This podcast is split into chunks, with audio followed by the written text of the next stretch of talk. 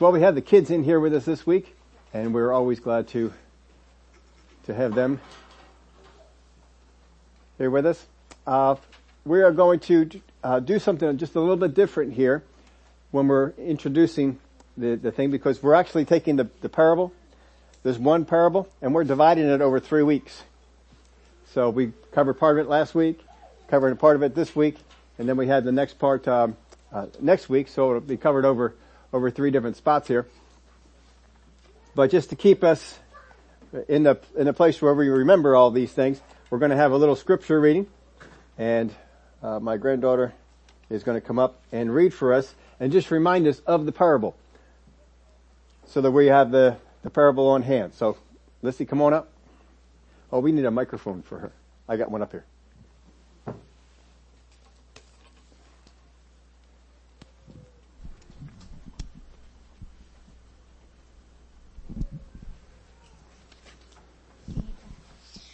Um, Matthew chapter 13 verses 1 through 9 um, in the New Living Translation is um, Later that the same day Jesus left the house and sat beside the lake. A large crowd soon gathered around him. So he got into a boat, then he sat there and taught as the people stood on the shore. He told many stories in the form of parables such as this one. Listen, a farmer went out to plant some seeds. As he scattered them across his field, some seeds fell on a footpath and the birds came and ate them. Other seeds fell on shallow soil with underlying rocks. The seeds sprouting sprouted quickly because the soil was shallow. But the plants soon wilted under the hot sun and since they didn't have deep roots, they died. Other seeds fell among thorns that grew up and choked out the tender plants. Still other seeds fell on fertile soil and they produced a crop that was 30, 60, and even a hundred times as much as had been planted. Anyone with ears to hear should listen and understand.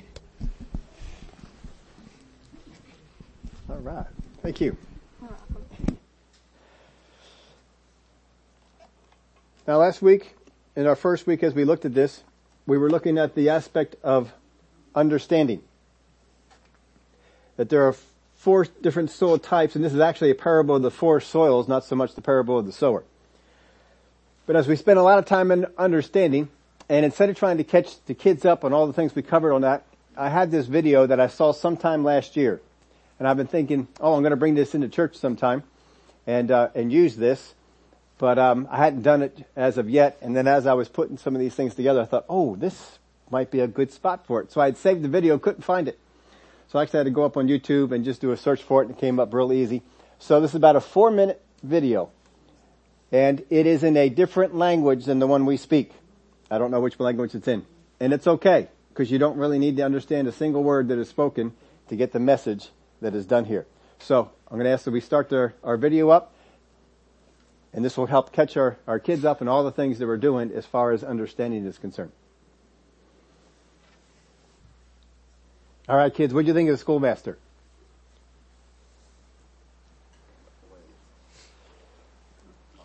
The schoolmaster has a child who is coming in late every day for school. The schoolmaster is trying to deal with the situation trying to make it so that the child understands being on time for school is important. And he's not able to communicate that. And so he does the slapping of the hand with the ruler. But then somehow he stumbles upon seeing what the son, the, the little boy does, and it changes his perspective. What changed with the schoolmaster? He understood the situation that he was facing. Up until then, he didn't understand the situation. He thought he knew what was going on. This boy's oversleeping. This boy is being lazy. He's not getting to school on time. He thought he understood what was going on. But then he got a different perspective on it and now he has a different understanding. The boy is not late The boy is trying to take care of somebody. The, the boy is putting every effort he can into helping whom he can, even though it's going to cost him when he gets to school.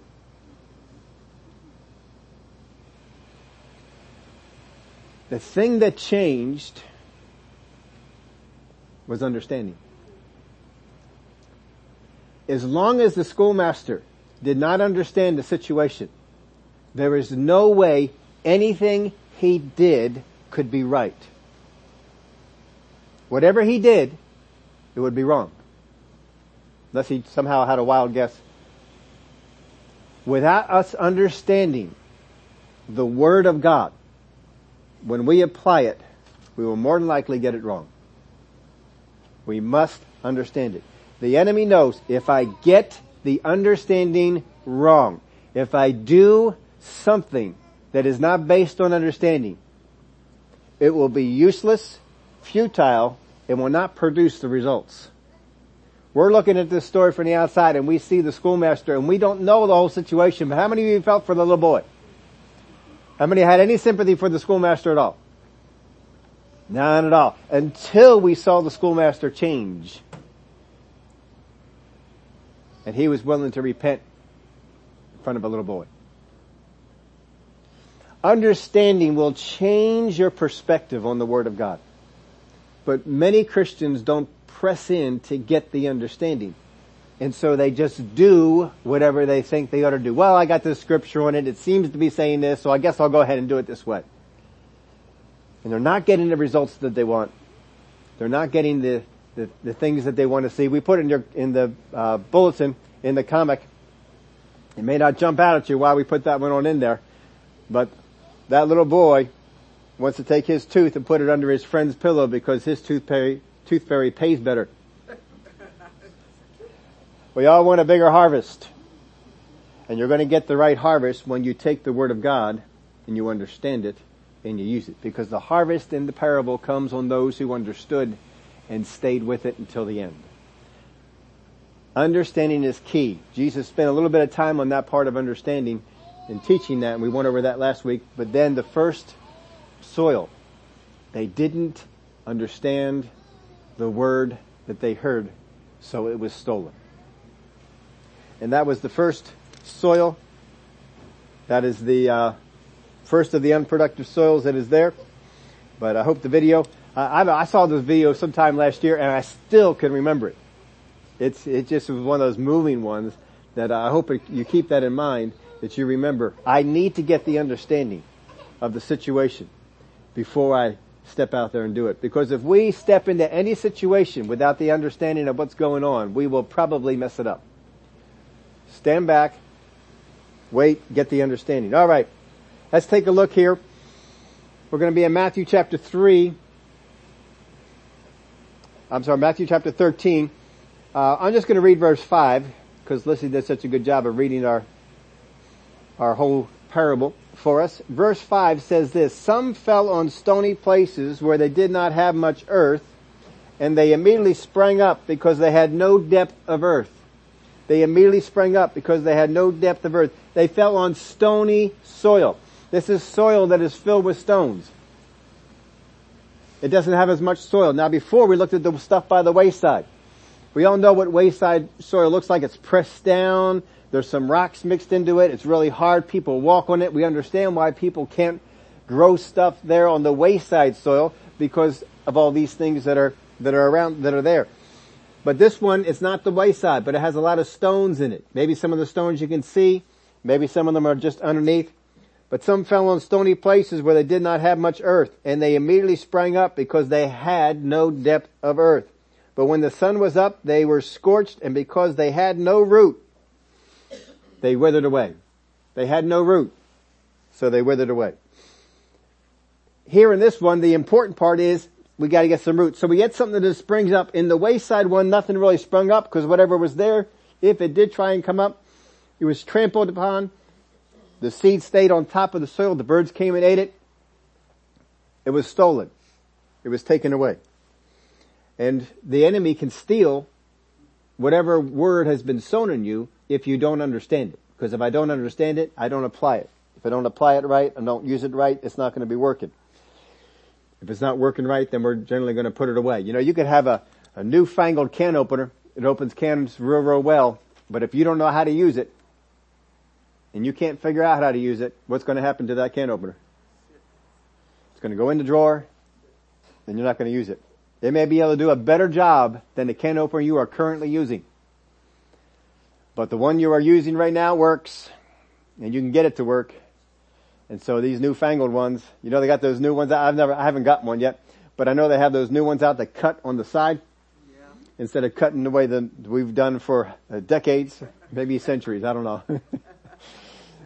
but they come up with these new ones that go around on the side, and not everybody enjoys that or likes that, and and so uh, you know, unless I can find one of those old-fashioned can openers, I'm just not gonna, I'm just not gonna do that. We like for the, we like the things that work. We like the things that uh, they get this going. We had this uh, little apparatus. I think I told you about it before in our house, and uh, it was an apple peeler, old-fashioned apple peeler. You probably have to go out to Pennsylvania, Dutch country, to find one if you wanted to buy one anymore. Because I've never seen them in stores around here, but probably if you went out there, you could find it. Because everybody, if you want to peel the apple, and I don't know why people peel the apples. I don't peel my apples. I eat my apples with the skin on. I like the skin of an apple. I know not everybody does, but I, I like, I like skin. If there's no skin on it, I'm probably not going to eat it. I want the skin on that apple, and then I'll go ahead and eat it. Plus, it turns brown if you don't have that skin on there. I don't don't like that brown color. But anyway, what will you do with this apple peeler? And I guess you would use it for pies. Mom probably used it for pies. They would you would had three prongs that came on out, and you took the apple and you stuck it on the three prongs, and then it had a crank handle, and it had a little blade that was made to go around the apple and there was a little spring that put the pressure on the apple, so no matter what size the apple was, the spring would keep that blade on there, and then you could put that thing on there and spin that sucker around, and man, you had that apple peeled. Now they do it in a new new way, you know, with the the uh, little hand one that goes around. You can get cut on that and all sorts of stuff. I don't know why they got away with the old one, but we got enough use out of it that it actually had a prominent place in our kitchen we had this little uh, little stand, and I know this is really old fashioned, but we were we grew up in a house that had one of those phones that was tethered to the wall with a really long cord, so you could walk all around the house with the the thing. That was as close as we got to wireless. We had like a forty foot cord that we could get all the way around the house.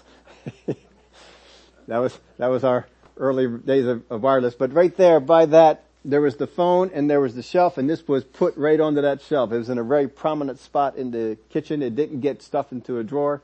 It was used. If you use something, it will have a prominent position in your life. If you don't use it, it's going to be put into a cabinet, a drawer, someplace, and put away. Let's take a look at what Jesus has to say about this in verse 18. Therefore, hear the parable of the sower. When anyone hears the word of the kingdom and does not understand it, then the wicked one comes and snatches away what was sown in his heart. This is he who receives seed by the wayside. So we talked about that last week. But he who received the seed on the stony places. This is he who hears the word and immediately receives it with joy. Yet he has no root in himself, but endures only for a while. For when tribulation or persecution arises because of the word, immediately he stumbles. Now Luke's gospel, chapter 8 verse 13, adds this for us. But the ones on the rock are those who, when they hear, receive the word with joy. And these have no root, who believe for a while, and in time of temptation fall away. In the time of temptation, they fall away. So they're continuing, but when the temptation, when the pressure comes, when the scorching sun comes out, well, they fall away. The um, Williams translation puts Luke 8:13 this way.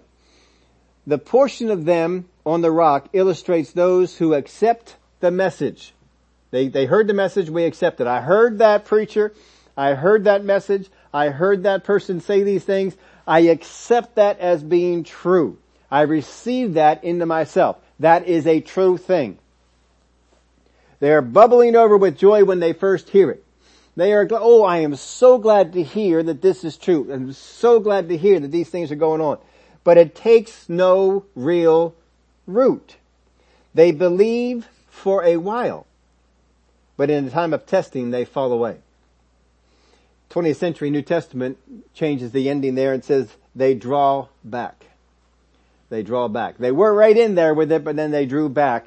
kind of like if you were in, in war and you were engaged in the battle and then one side retreated or drew back. They decided to withdraw from the engagement. They decided to withdraw from, from what they were doing. Now it's not immediately stolen. The first soil was immediately stolen. This stuff springs to life. So no one's trampling it. The birds aren't coming in and stealing it. It's off the, the roadside. So people are not just walking up on it. So it springs to life. I put this in your outline for you. There was some understanding. How much understanding? I don't know, but there was enough understanding to keep it from being stolen by the birds. They didn't come over and they didn't get it. So there was some understanding. I understood it a little bit. I understood it a lot. Whatever it is, I had some understanding on this. There was some understanding. Second, there was some doing. They must have understood something. They went out and they, uh, they did something. They did something with it. They were excited about it. It says they received it with joy. So they went out and they did something with it. They went out there and they tried something of the thing. Third, there was no continuing. There was some doing, but there was no continuing. It's kind of like if you saw, you know, the person on the TV and they get on and they're all cut up and they're all looking real, real good and they say, if you can do this routine, just 15 minutes a day, you'll look like me. you receive that message with joy. Because you always thought it'd take two hours at the gym to get you to look like that. 15 minutes a day. With joy, you accepted that message. With joy, you were glad about this. Oh, I can understand this. 15 minutes a day, and I can look like that. Oh boy. And so, you decide, I'm gonna get this thing going, and you are still excited about this. And so the next day, you start out with the routine. 15 minutes, and you put all 15 minutes in on that thing, you are excited. You even go up to the mirror. I think I, I think I see some changes, right? We're excited. This is great. And then you wake up the next day and what happens the first day after your first day of exercise? Everybody knows that one, right? You are sore. You are sore. You are not as excited on the second day. I did not know this was going to hurt this much. That's where we got that quote from, that idea. I had a hard time finding a good quote for today. Settled on that one. It took me a little while to find it. Sometimes I find them in five minutes. I think I spent over an hour trying to read stuff. Oh, that's not going to help. Oh, that's no good. Who in the world puts this in there as a quote? But then we, uh, we settled in on that one because uh, everybody loves excitement about where we can get. We don't always like the pain of getting there. And so there, there's, there's pain in getting there. Second day, oh man, this is sore. And you get out there and you are excited, but you do it for two minutes. Oh, I am just too sore.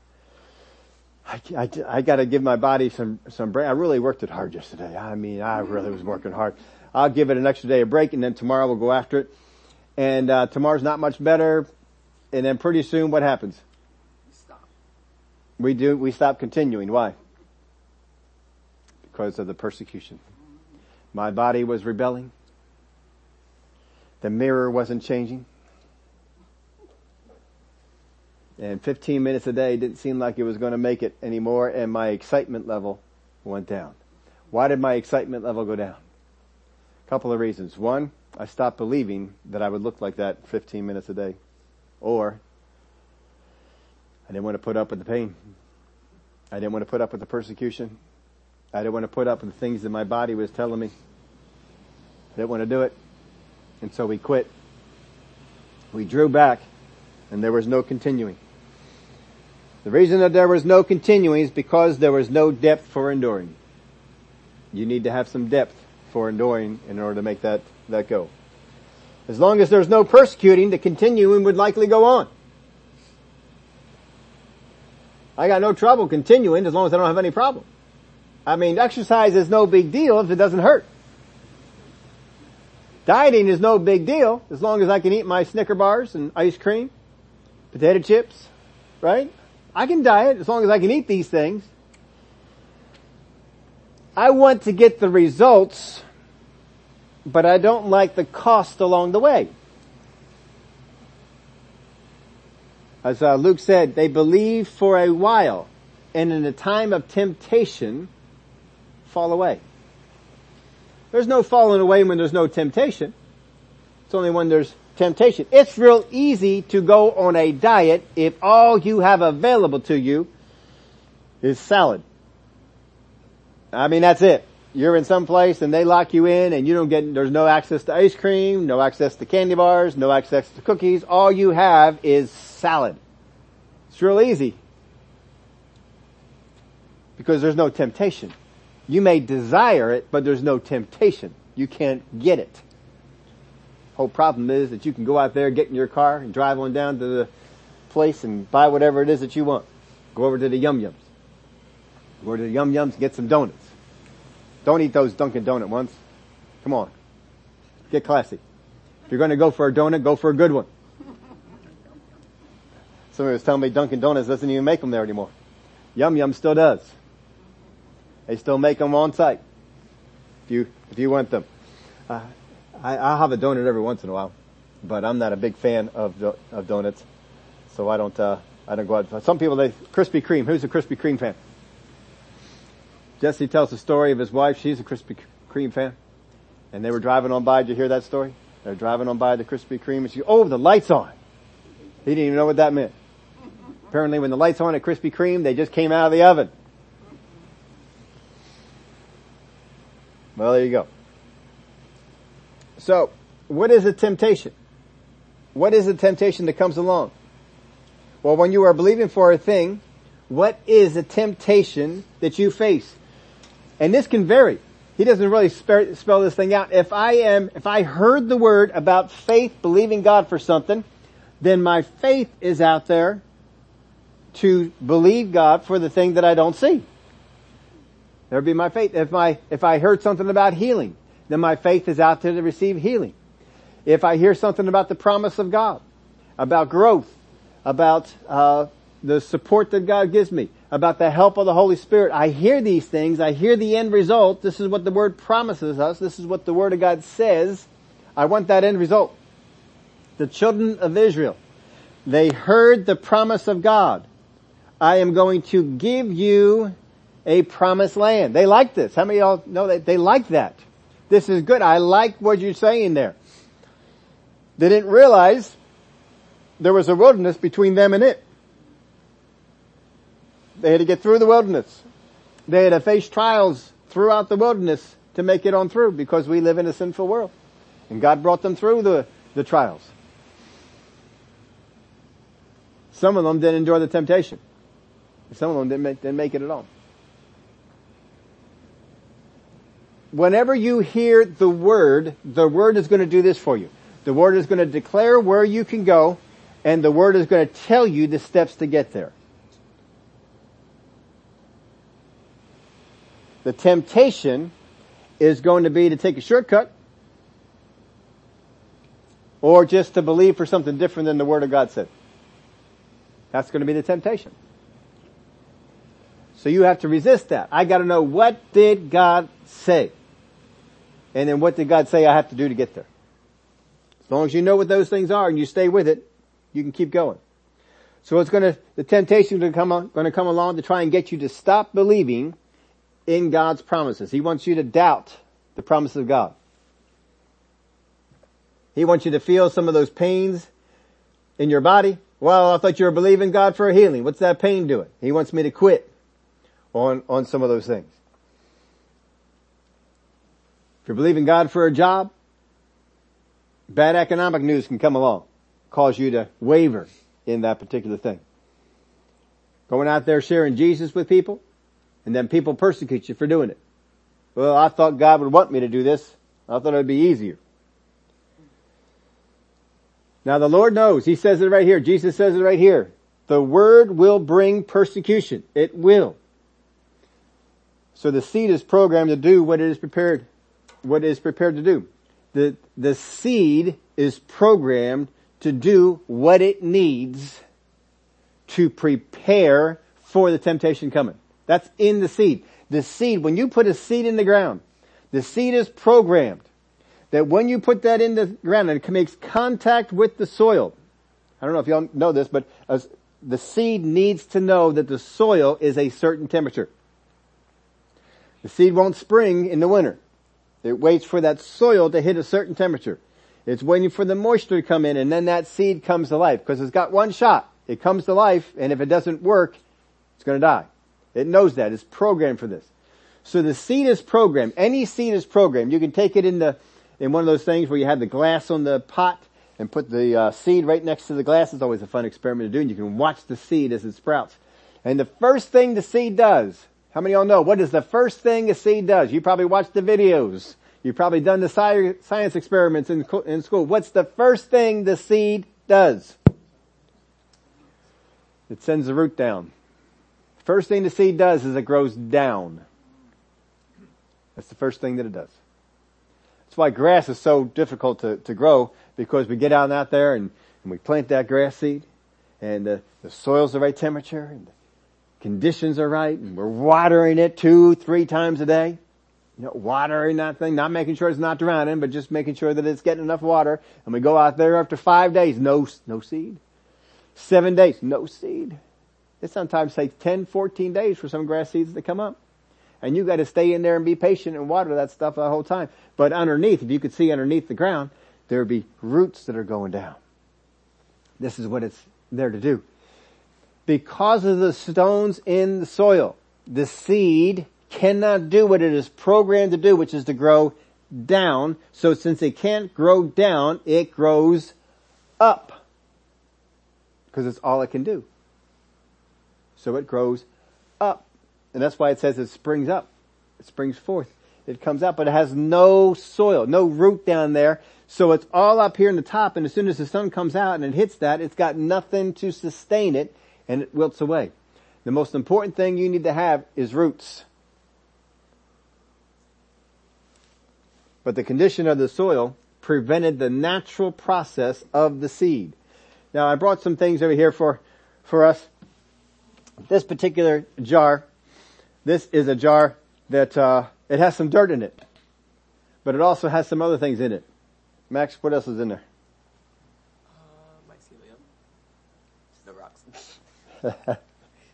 we we got rocks in there. We put some we put some large rocks in there so we could we could see them a little bit better. So, and we put I put soil on top of it. So there's not as much soil in here as there would be otherwise. There's rocks that are mixed in. So when the seed would come out, it would go down and hit the rocks. And so then it can't go down, so what's it gonna do? It's gonna go up. And you will find that the people who have no roots are generally exhibiting more excitement for what they heard. There is something more visible about what they have going on. You, you wonder, wow, boy, they are really excited. Boy, that must have really gotten into them. Look how excited they are about the message. Look how excited they are about what God has promised them. But you see, there's no roots.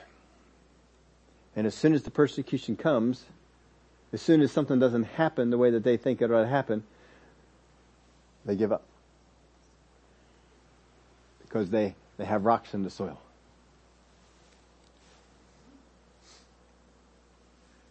There are stones that are there. What are the stones in your life? Now stones are harder than soil and they don't yield any food for the seed. That plant could wrap its roots around the stone, but it can't extract nutrients from the stone the way it can the soil. The soil is engineered in such a way that it releases the nutrients to the plant when the roots get down into the soil. But the rocks, they're not programmed that way. They take up space, but there's no transferring of the nutrition. There's no help. They're not giving any help to the, to the seed. Now I put this in your outline for you. They, the stones, would represent how my mind liked the promise of the seed. Stop right there for just a minute. When I hear the promise of the word, my rest I give to you. Oh, I like that. Oh, I need rest. Yes, glory to God. I need rest. I need rest. My peace I give to you. Oh yes, Father, I need peace. Give me more peace. Give me more peace. But then when it gives you the steps, casting your care, not hanging on to the worries, oh, I try to do that, but you know, it's just not working for me. I'm just, I'm just programmed to worry. I'm just programmed to be anxious about that. That's just the way that I'm programmed to go. I'm not willing to take the steps, but I want the end result. I like the promise. I like the promise of what God said. There's a whole lot of people, they like the promise of heaven, but they don't want to live like a Christian down here. I like the promise of heaven. I like that. Oh, that's good. Mansion? Mm-hmm, yeah. Build me a mansion. Go up there into heaven. Get out of this world. This is great. I like this. All right. And then God comes and says, now, now stop doing this over here. Quit this over here. I want you to pursue this thing over here. I've called you to this. And we said, no. no. No, I'm not giving up all that stuff. I don't want the steps to get there. I just want the promise. This is what this group is like. I just want the promise. I don't want to do all the things that are necessary to get me there. So they would represent how my mind liked the promise of the seed, but not the application or living of what the seed requires. I, don't, don't give me this stuff, application. Don't give me this stuff how I'm supposed to live out being Christian. No, I want to live any way that I want to live. And still have the promise. No, you're going to be like this soil. You got the seed, you heard the seed, you had some understanding of it, but you did not let it change your life. You didn't let it get in there and have a long-term effect. I put this in your outline for you too. People like to declare what the word will do for them. Isn't that right? Well, bless God, I'm healed. Well, bless God, I am prosperous. God has blessed me with a new car. God has blessed me with a new job. I thank God that I have this. I mean, just keep declaring things. We love to declare things. What I'm going to have. People like to declare what the word will do for them, but not what the word should accomplish in them. See, the word when it goes out, it's supposed to accomplish some things in you. That seed's supposed to go into your soil and it's supposed to root itself down on the inside so it gets you ready for when persecution comes. In fact, it is programmed to make sure that we take care of the roots first before anybody sees any visible growth. Because we gotta get, those roots are important. The seed is programmed this way. It knows we gotta make ourselves ready. The most important thing we can do is roots. But some people, they just want to get out there and they, I just start, start declaring things. I know that if I declare it, God has to do it.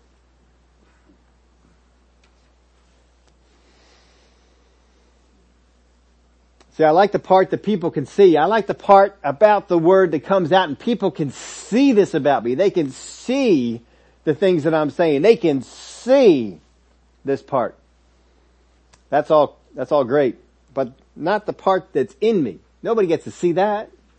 Why do I want to spend time building the part that's in me? I want to spend time building the part that other people can see so that people can see I am prosperous, so that people can see that I am blessed, so that people can see that I'm at peace. I don't give room for the seed, the word, to take root. I don't give room for the seed to take root. Why? Because folks, though I have some soil, I'm not willing to get rid of the rocks. I'm not really willing to get rid of the things that are also in my life that take up space, that take up attention, that take up where the roots should be. Roots, you're gonna have to just fend for yourself because I want these rocks in my life. I want these things. I'm not gonna, I'm not willing to give them up. Just give me the promise. Just give me the plant. We'll be okay. Well, let's go on here because we got one more soil to cover.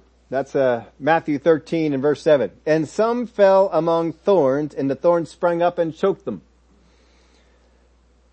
Now Jesus, in teaching on this, goes over to Matthew 13, 22. Now he who receives seed among the thorns is he who hears the word and the cares of this world and the deceitfulness of riches choke the word and he becomes unfruitful. I want you to look at that verse.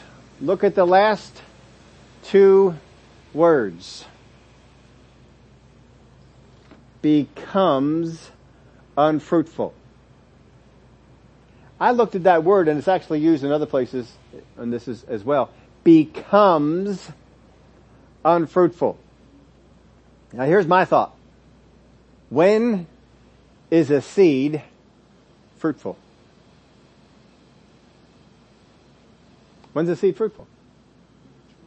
What fruit does the seed have? When it first sprouts up, what fruit does that young plant have? What fruit's there? Now see, I would tell you this, that when that seed first sprung up, it is unfruitful.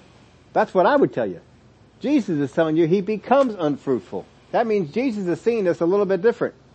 He is seeing a seed that is in soil that has the opportunity to grow and will be fruitful because it is programmed to be that way. The word when it is in you is programmed that if you let it do its thing, get rooted in you, spring up into a plant, it will produce fruit.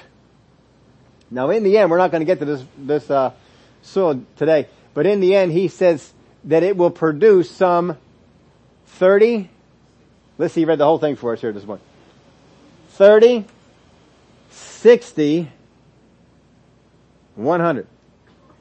30, 60, 100. Did, did he use the word, the term zero? There's no zero in there. So what's that mean? That means the seed is going to produce 30, 60, 100. 100 fold. 100. Now I love 30, 60, 100. How many like 30, 60, 100? I like 30, 60, 100 so much, I actually took it and adopted it into, into, uh, what I do in running. Adopted it in there. I did something in, in that 30, 60, 100, and I am not going to tell you a bit about it. Anyone who's interested, ask me later. But I get hit with the 30, 60, 100 principle every week. Every week I'm hit with 30, 60, 100. And I have it worked in so that I am constantly reminded 30, 60, 100. Keep yourself reminded. The seed will produce. It is programmed to produce. If you hear the seed, if you understand the seed, if you allow the seed, get the rocks out of the soil, get the rocks out of your life, get those solid things out of your life that God does not want there, get them out, give the, the soil room to expand its roots, give it that attention, let it get rooted on the inside of you, it will come out and it will produce fruit. Some would only produce 30. How many would be happy right now in your life if the seed that is in you would produce 30 times what it, what it was? I mean, we can, we can find some satisfaction on 30 times, can't we? But that's the low end. That's the low end. The middle that's 60. How many are even happy over 60? Yeah, this is alright. Now don't just be thinking money. A lot of times people want to apply this to money. And I'm not saying you can't apply it to money, but there is so much more. Seed is not money.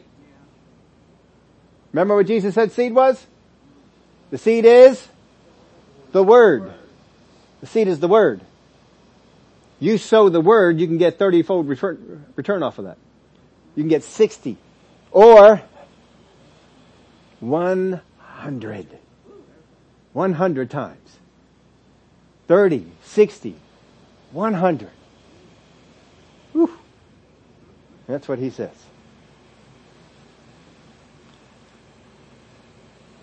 But it says he becomes unfruitful. So what that means to me is this seed, this seed in this soil, in the thorny soil, this seed is on the way to becoming fruitful. That is not the case with the first soil. That is not the case with the second soil. The first soil, it got eaten up. There's no understanding. The second soil, it couldn't produce the roots. So it can't do what it's programmed to do. But this soil, this one is different. This one is already on the path of becoming fruitful. Can you see the difference in there? It becomes unfruitful. It is on the way, it is on the path, but something happens and it causes it to become unfruitful. Mark 4:18 reads it this way. Now these are the ones sown among thorns. They are the ones who hear the word. They heard the word. And the cares of this world, the deceitfulness of riches, and he adds this, and the desire of, for other things enter in, choke the word, and it becomes unfruitful. So he adds the desire for other things. So it's not just the cares of this world or the deceitfulness of riches. It's also any desire for other things. Now it doesn't mean that everything in your life has to be stripped and gone. It's just if you have things that you desire more than seeing the Word of God come to fruition in your life, you're going to give that thing the attention.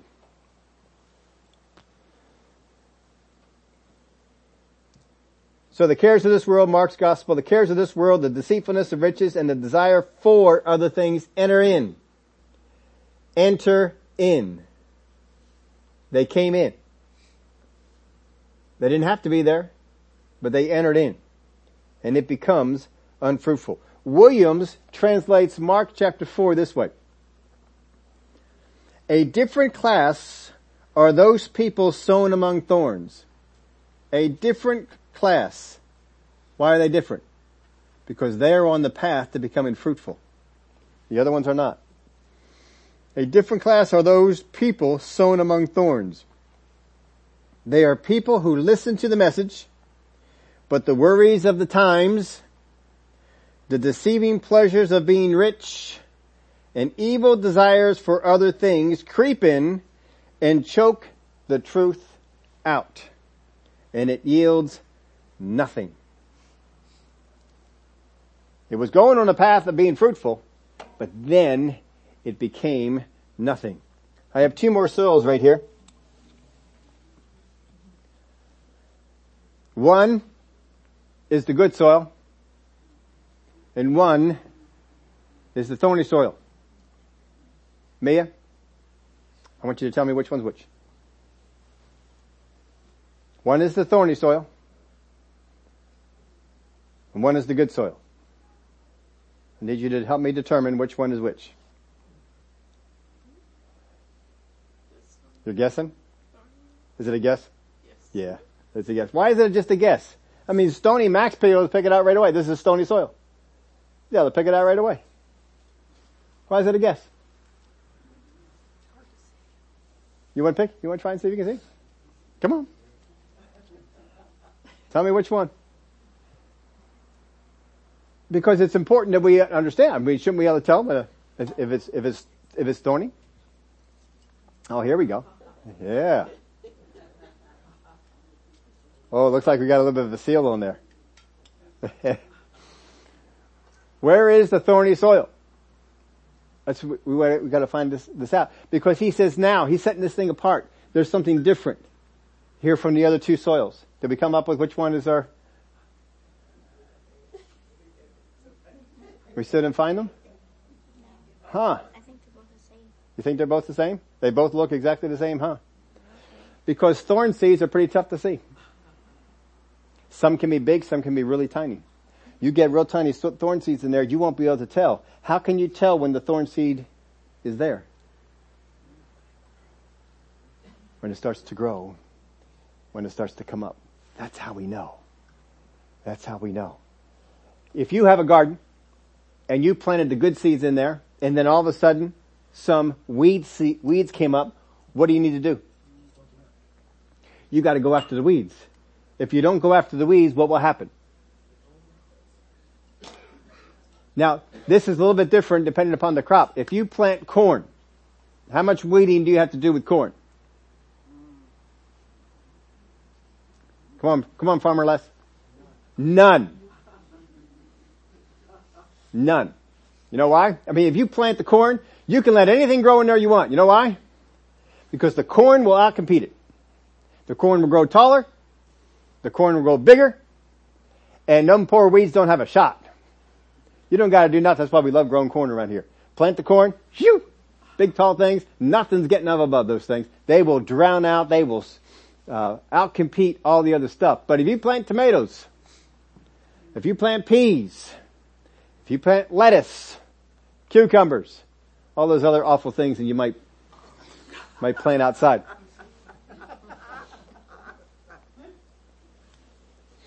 If you want to, to get a harvest from those things, then you have to do something about the weeds that might outcompete them. We gotta make sure that we go after, go after these things. So, Luke, reading Luke 8, 14 on this. Luke 8 verse 14. Now the ones that fell among thorns are those who, when they have heard, go out and are choked with cares, riches, and pleasures of life and bring no fruit to maturity. He has this, they bring no fruit to maturity. So the fruit was there, but it's not useful until it comes to maturity. That's what you want. You want the, the, the, fruit to be mature. And so Luke brings that part of it out. Alright, we're on path, we're on the, on the way of having the fruit come, the thing being fruitful, but we need that fruit to get mature. We need that fruit to, to, to become one of the comics I was thinking about for this one was a Family Circus one and uh, the little boy comes in from the garden, Mommy, look, I found all these little green strawberries on your plants. What happened? We didn't let the fruit come to maturity. We gotta let the fruit come to a place of maturity. We gotta let it grow to, to that spot, because those little tiny green strawberries, nobody's gonna want to eat those. We want them to get big and red. And then people will eat them. Some people like to dip their strawberries in chocolate. Who likes chocolate covered strawberries? Not me. I will eat the chocolate. I will eat the strawberries. But do not let them mix. That is just hideous, sacrilege, bordering on heresy. nah, you can do that if you want to. I just, I just never found, I tr- I've tried them. I took a bite out of it. Oh, most awful experience I had with the dessert. But other people do like it. But it, they brought no fruit to maturity because these other things came in. So here's what we have. I had one minister who taught us this way, that uh, there are thorn seeds in our life, but not always are they watered. And he used the example of uh, money. He said there was a woman in the, in the church, and uh, she was faithful tender, faithful, at front, sat in the front row, there every time the church door was open, served, did all sorts of stuff, and uh, I mean, just such a dedicated Christian, uh, just in every every aspect of things, studying the Word, ministering to people, helping people, and then all of a sudden, some either was an inheritance or um, something happened where uh, money came into her her being, and he said, as she got hold of the money, uh, she moved from the front row to the middle to the back. And then eventually, right on out. She went from attending every week to attending every other week to attending every third week to attending occasionally. Now he said, and is, I love this example, I heard it decades ago, but it still sits with me. Was money the problem? No, money was not the problem. No, the problem was there were some thorn seeds down the inside of her, but it never got watered until that money came in. When that money came in, those thorn seeds got watered, and then they grew and they choked out the word. Choked out the word that was in them. You got some thorn seeds in there. Take some maintenance. We got to go out there and take care of them thorns. Take care of those things that are trying to grow up and compete with the with the good stuff. So what he's telling you here is that there are some things in this world that will try and compete with the word that has been sown in you. With the word that has been sown in you. You gotta let that seed establish the roots, and then you gotta let that seed grow. But once it establishes the roots and it's grown, it's got plenty of room right now, but then all of a sudden we got the thorns going on here and now they're establishing roots. And now we got a whole lot of things competing for the soil. If you get that thorn out of there, then it's not competing. The roots, you got all the room that you want for the roots that you want to be growing. So the thorns were given room to establish some roots. The seed was given room to establish some roots. Maybe you even saw the thorns. Maybe you even saw them come up, but you didn't perceive them to be a problem until they were a problem. Once they were a problem, it was tough to deal with. You know, it's a whole lot easier to go out there and to get them weeds when they're this big. You don't need to do much. You just take a hoe and just kind of rake them right over the top. You don't have to get the roots out or nothing. Just rake them right over top, chop that thing off, and it'll die. That's it. But then once they get firmly established, get those roots going down, get that stalk coming on up, now you gotta work a little harder. And sometimes they get those, uh, little thorns or thistly things, and then they get into your fingers. Now, people in this category, they don't succumb to temptation right away. For a little while, we got the thorns and the seed competing, and both doing about equally well. But eventually, one's gonna win. And we all know what happens in the garden. Who usually wins? The weeds do. So if the word, put this in your outline, so if the word is going to grow in us, the best attack the enemy has left is to get you to divide your attention. Didn't even leave that one blank. So its production is lessened or eliminated. He's got to get you to, if I can't get you to not understand the word, to pay attention to it, if I can't get you to uh, keep those things in your life that will keep the word from being rooted, if I can't do those things, then my next best thing is if if the seed is going to take root in your life, the next best thing I can do is to put other things next to it to compete.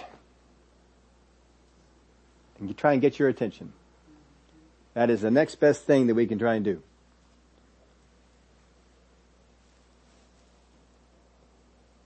So Jesus gives three enemies to growth. First off, the cares of this world. Now I gave you a little reference there in Matthew chapter 6. If you want to go there and read that, there's some teaching he did on these things. The cares of this world. Cares are just there, something to draw you in a different direction. Something to be distracted. Something, you know, if you, if you're, how many people have walked a dog?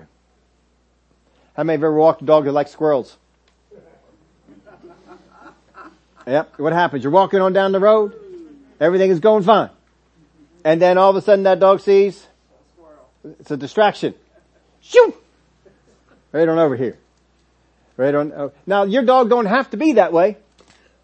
You can work work on that dog and get it so that it. No, you don't know my dog. He just loves squirrels.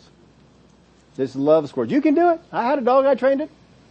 I had that dog trained so well. I could go out in the park, take it off the leash, and though my dog loved chasing squirrels, loved to chase anything that was little and ran. Loved it. Absolutely loved it. We'd get down there in the park and I'd take it off the leash and that dog, her name was Shasta. That dog, she, she, she would sit there, she knew, you don't go far from me. You do not, that's not an option. It's not like I'm thinking about it. It's like, that is not an option. We drilled it into her head. It is not an option. You stay close to me. And that dog did. That dog stayed within a certain, always making sure it could see me, and I could just walk on. I didn't have to be mindful of the dog. The dog was mindful of me. But there was one time in particular, there was a, a rabbit that came out. And so the dog looked at me. Shasta looked at me. And it said, okay, go get him. She waited for my cue. Took off after that rabbit. Took off after that rabbit. Ended up being two rabbits. Had a baby rabbit and a mama rabbit. And it took off after these rabbits and uh, smart dog, and it made the beeline to get between where the rabbit was and where the rabbit was going. And so it got in between there, and the mama rabbit was faster than the baby rabbit. So the mama rabbit left the baby rabbit and went into the hiding, and the baby rabbit was, was behind. So my dog got in there between the spot and ended up trapping the baby rabbit. Now I gave my dog permission. I said, go get him. And so it has the, uh, it has the baby rabbit now in its sights and it is between its hiding spot and the mama and it's just got its nose and it's just looking at that baby rabbit. That baby rabbit is frozen in fear. We're running out of time. I should probably finish this story. what happened to the baby rabbit? I saw my dog looking at the, the baby rabbit, and so um, uh, I said, I actually I didn't say anything. I went like that. I snapped my finger. My dog knew how to interpret my snaps. I snapped my finger, and that dog pulled off of that rabbit and came back over to where I was and sat next to me. Because I trained the dog that there is no distraction that is more important than what I have to say to you. And that, I could take that dog anywhere and trust that dog. I think I told you the stories. We used to go cross, down in Willow Grove, we used to cross under the turnpike. There was a bridge, had a creek running through it. And I didn't want to get my feet uh, soaked in, in all that and pants and all that sort of stuff. So what I would do is I would tell the dogs, stay. And I would climb up the hill to the turnpike. I would cross over the turnpike where the cars were, because I figured that was okay. Get down to the other side, go down the hill on the other side, get on the other side of the hill, and my dog is still sitting exactly where I told her to sit. It may take me 10 minutes to get there. She couldn't see me. She would stay exactly right there. I could trust that dog. And so as soon as I got in there, I got within shot, I said, alright, come here. Zoom! Ran right on through all the water, came right on up to where I was at, and then we could go investigate on the other side of the turnpike. That's where nobody else went. yeah, we did little boy stuff on the other side. Not little girl stuff. Little girls didn't go over there and do the stuff that we did. We went over there, we did all sorts of dangerous, my buddy would go, he had a dog just like mine and we could, we could train them both up and we would, we would go. We would do little boy things over, over there. But you see, I trained the dog. There is no distraction that is more important than my word. That's how you have to get with God. There is no distraction in life that is more important than His Word, than His command. When you get that way in your life, that if He says it, if He doesn't say it, I won't do it, those thorns and those thistles will not stand a chance in your life. And they will not choke out the Word. Don't let the enemy divide your attention. So the cares of this world, the deceitfulness of riches. See, the cares are trying to draw your attention. But if you stay with what vision and purpose God gives you, you will not be drawn to those other things. The deceitfulness of riches. That's just one of the aspects, but it's one of them. And then desire for other things. There might be other things out there that the devil's just going to try and say, hey Steve, you want some of this? Alright, we gotta wrap this up. The best thing that I've always seen in the Word of God is it's one thing to hear the teaching, it's another thing to see somebody do it. And so I was debating about going on this last section a couple of different ways, but I really wanted to find somebody who faced all these things. And so we found that over here in Luke's Gospel, chapter 10. In Luke's Gospel, chapter 10, verse 38. Not going to be teaching on the passage, I just wanted to see the things that, that come out that relate to this. Verse 38, now it happened as they went that he entered a certain village and a certain woman named Martha. How many remember Martha? welcome him into her house. And she had a sister called Mary. Everybody remember Mary? This is not Mary, the mother of Jesus. This is Mary and Martha.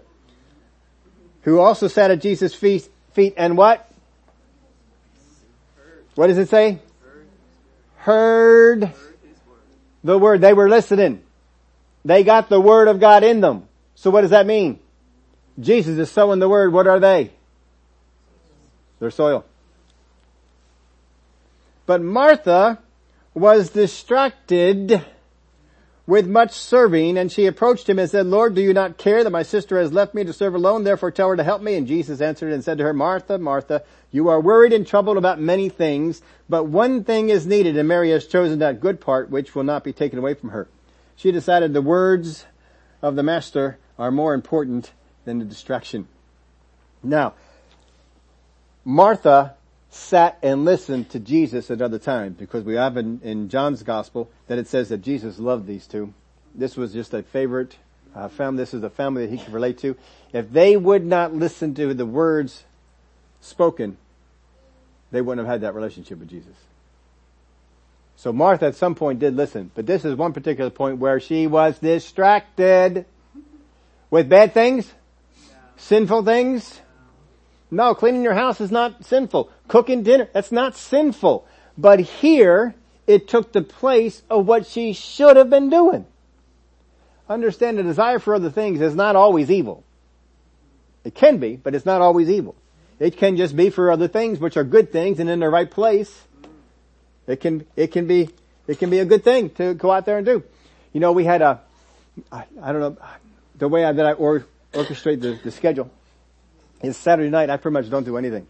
Sometimes it's even Saturday afternoon into Saturday night. I'm just feeding on the Word, getting some things ready, letting God speak to me about the things. And I get up early again on Sunday morning, feeding on the Word, letting God speak to me about things. He may change direction. Sometimes I get my directions changed a few times. But you all know what is my, one of my most fun, entertaining, non-word oriented activities. Not just any running. What kind of running? Running in a storm.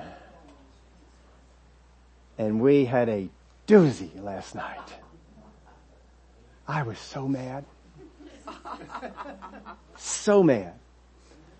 I even said, God, I said, told him, God, you know there is nothing I want to do anymore than put on my running shoes and get out there. Nothing more that I want to do right now than get out. I got thunder. I've got torrential downpours. I've got lightning that is just flashing all over the place. I have not seen a storm this good in a long time. I could have been distracted. You see, it's not a bad thing, but I could have been distracted. Oh man, it's, it's gonna, it's gonna live with me for a long time. I'm gonna keep telling God, God, I gave that one up. You better send me another one. And it better be more intense. I want to see twister clouds in the sky or something like that. They don't have to land and, and cause any damage. I just, I just want to see them. Give me, give me, give me a storm. I, I, I got one on. So when you, when you see the storm come up in the next couple of weeks and it's vicious, you say, Pastor Steve got his harvest. You just know it. Martha was distracted. See these, these things, she has some thorn seeds inside her. And if people need to be served, if people need to be taken care of, I need to go out there and to do this. But you see, they, they heard the word. They understood the word. It wasn't snatched out of their hands. But here, a thorn and a thistle came out and it choked the word. Didn't choke it for Mary, but it did choke it for Martha. Now a certain man, John chapter 11 verse, verse 1. Now a certain man was sick, Lazarus of Bethany, the town of Mary, and her sister Martha, and it was that Mary who, who anointed the Lord with fragrant oil and wiped his feet with his, her hair, whose brother Lazarus was sick. Therefore the sister sent to him saying, Lord, behold, he whom you love is sick. They knew there was a special relationship here with this family. Jump on down to verse 17. So when Jesus came, he found that he had already been in the tomb four days. Now Bethany was near Jerusalem, about two miles away, and many of the Jews had joined the women around Martha and Mary to comfort them concerning their brother. Then Martha, as soon as she heard that Jesus was coming, went and met him, but Mary was sitting in the house. Now Martha said to Jesus, are they under stress? Is the sun shining? That sun came out and is burning on them little bushes that they had growing up there. Whatever little seedlings they have coming up from the word that they heard, that sun is coming down. Look at what Martha does. Lord, if you had been here, my brother would not have died. Kind of doubting whether he cared enough, huh? But even now I know that whatever you ask of God, God will give you. Jesus said to her, your brother will rise again. Martha said to him, I know that he will rise again in the resurrection at the last day, Jesus said to her, I am the resurrection and the life. He who believes in me, though he may die, he shall live. And whoever lives and believes in me shall never die. Do you believe this? She said to him, Yes, Lord, I believe that you are the Christ, the Son of God, who is to come into the world. She still had that seed growing, but whether he would come in and help her in her situation, I'm not so sure about that. And when she had said these things, she went her way and secretly called Mary, her sister, saying, the teacher has come and is calling for you. And as soon as she heard that, she rose quickly and came to him. Now Jesus had not come into the town, but was in the place where Martha had met him. And the Jews who were with her in the house and comforting her when they saw that Mary rose up quickly and went out, followed her saying she is going to the tomb to weep there. Then when Mary came from where Jesus was and saw him, she fell down at his feet saying to him, Lord, if you had been here, my brother would not have died. We've talked about this before. What does it mean when two people say exactly the same thing? They have probably said it to each other. They have probably had little conversations here over the four days. You know, if Jesus would have been here, this wouldn't have happened. How is it that Jesus can come and be here for all these other people? And look at what, he comes into town, we feed him. He comes into town, we take care of him. We have the meeting here at the house. You even opened up all that perfume and poured it over him. But does he come on out here? Does he make the trip? No! When they both come and see Jesus, they both say the same thing. Did that, did those words come from the word that Jesus had spoken? No, it came from what? Thorns and thistles. So what came the fruit in their life? Thorns and thistles. Not the word. Therefore when Jesus saw her weeping and the Jews who came with her weeping, he groaned in the spirit and was troubled and he said, where have you laid him? They said to him, Lord, come and see. Jesus wept. Then the Jews said, see how he loved him. And some of them said, could not this man who opened the eyes of the blind also have kept this man from dying? We've talked about it before. Jesus wept. Jesus is not weeping because he's sad. Why would Jesus be sad? He knows he came here to raise Lazarus from the dead. Why are you going to be sad?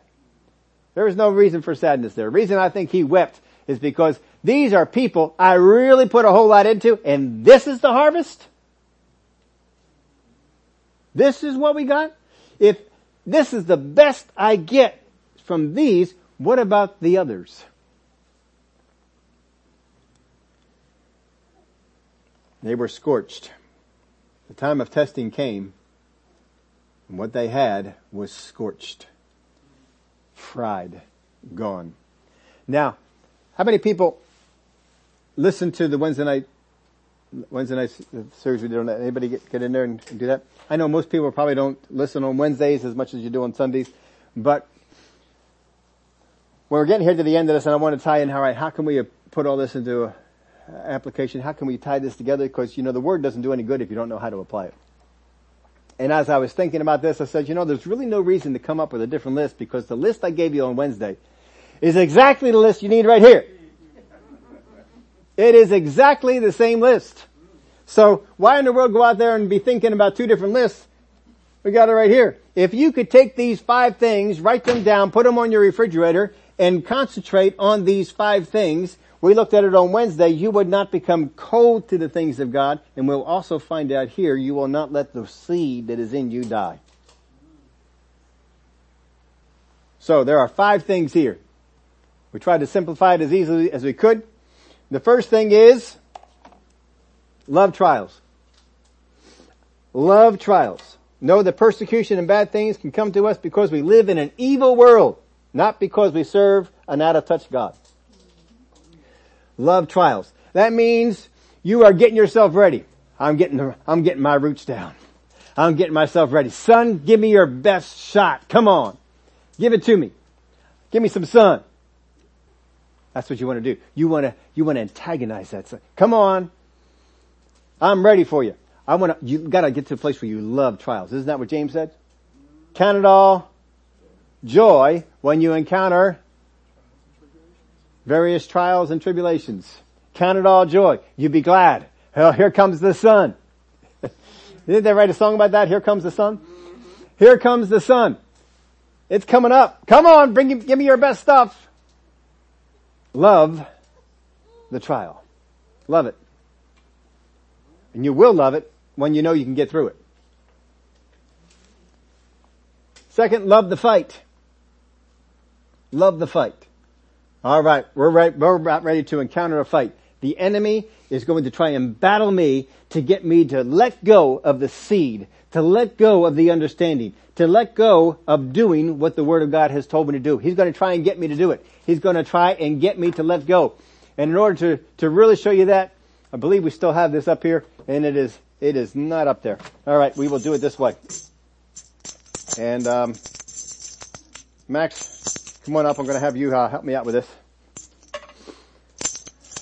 All right. I want you to hold this. Now, do not run around the room. But I want you to try and keep me from getting it. Just, we're just going to be standing right here. Now if I come on here and get it, what's he, what's he doing? What's he doing?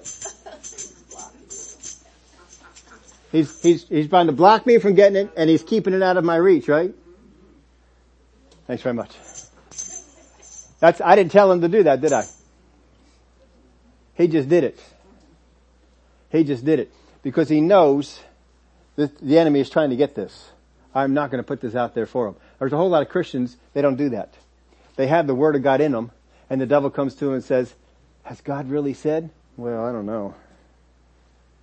Yes, he's really said it, and don't you try and tell me he said anything else. That's what you gotta get to. You gotta get where you protect that seed. You do what is instinct. Instead of just saying, well, I don't know, Mr. Devil, do you think he didn't mean that? Love the fight. Come on, devil. You want to fight? Come on, I'm ready for you. Let's go. We can go around. Gotta love it. Here's the third, love the truth. You gotta guard against false teaching. It will compromise how you stand in the fight. Do not let false teaching in. Whatever somebody teaches you something, get it in the word. I get so tired. Rhema, Rhema pastors that I've listened to sitting there saying, well, I know this isn't in the word, but, oh, just everything on the inside of me gets so angry when they do. If it's not in the word, why are you teaching it? I have my hands full getting to know what's in the word. Why do I need to know other stuff? Get to know what's in the word. Well, this isn't in the word. I told you that once there, one guy, he, he took something that is not listed in the armor of God and said, this is in the armor of God. No! It's not, I've got it right here. It's not there. Don't accept it. Don't accept it. I love Brother Hagin's stories when he's, uh, had, that vision with Jesus and Jesus is teaching him something that's brand new to him. Well, you're going to, to give me scripture on that. and God was never, he said, he was never offended at that. Never bothered. He said, I'll give you scriptures. He wanted three. I think the one story I just heard, he said, I'll give you four. Make sure you, I told you my three things. I, I stand on these pillars. It's going to be in the Word clearly. It's going to clearly teach it. It's going to be in there often and somebody did it. If I'm teaching you something that I say is in the Word clearly and nobody in the Word did it, it might be true, but it does not mean you live your life by it. So love the truth. Guard against false teaching. Fourth, love God. Doing what is false means we aren't keeping His commands. If I'm going to love God, I got to keep His commands. That means I want to know what He wants me to do. I want to know what is important to Him. I don't care what's important to some preacher over here. I want to know what's important to God. And God tells me what's important in His Word, so I'm going to learn His Word. I'm going to spend everything I can to get to know His Word. I do not know His Word enough yet. I need to learn it more. Every single day, every single day, I am diving into the Word. I am listening to the Word being preached. I am listening to things being taught. I am opening the Bible. I am studying to myself. I am meditating on the scriptures. I'm going over and over and I'm letting God speak to me about it. Last thing, love your blessings. I love this one. Love your blessings. Stay mindful of what God has done. It's one of the reasons why we do praise report time here. Stay mindful of what God has done. Look through the week. See the hand of God. Love your blessings. Love what God did for you last year. Love what God did for you 10 years ago. Don't forget the blessings that God has done. Love them. Because the devil's going to try and get you to forget them because if you forget that God brought you through the Red Sea, you will forget that He will deliver you at the rock when you need water. You will forget that your God brought you through the Red Sea when you're at the River Jordan and you need to get across. You will forget. But if you remember, my God brought me through here. My God wiped out an army. My God brought water to me. My, my, my, my God brought food to me. This is what my God did. Keep learning, keep worshiping, keep praising, keep praying, keep applying what you learn. Don't ever stop. Keep going in and get more understanding of it. Get more and more and more. Dive into it. This is the most important thing that you've got. This is the first parable. This is the most important parable. He is telling us what the unprofitable soil is like so that I don't become it. Because we want the seed that is in me to become profitable, to become fruitful, to do something that is good. And that is our last soil, and we're going to save that for next week. Would you all stand up with me? Today is our Communion Sunday. And we see that God sowed His Son. And when Jesus came down here on this earth, He went around, He sowed word. He kept speaking. I love the words that Jesus taught. I am always thinking on words that Jesus taught, things that Jesus did, because these are important things for us. Our ushers are going to take the communion elements and distribute them around. And as they do, be thinking on these, these things for yourself. I gotta love trials. I gotta love the fight. I gotta love the truth. I gotta love God. I've gotta love my blessings. I gotta love the blessings that God has given me. Gotta love them all the time. Oh God, I remember what you did here. Oh God, I remember how you helped me out here. Oh God, I remember these things over here. Don't forget what God has done for you. These things are so important. These things are, are valuable. What is it that you can do in your life to get rid of the stones, to get rid of the thorns, and increase your understanding so that the enemy can't come by and steal what God gave you. God has sown His word into you. He has sown His word into you through other ministers. He has sown His word into, into you through brothers and sisters that are next to you. He has sown His word into you in many different ways. The Spirit is going to rise up and speak to you about some of that word and you're going to receive some things from that. Meditate on it. Ponder it. Don't let it out. Keep it around. I always keep a book. I keep something around that I can write the, these things down in. Oh, it's important for us to do. Before we uh, uh, have a communion, we're going to have a, a special, special music here too. Marguerite.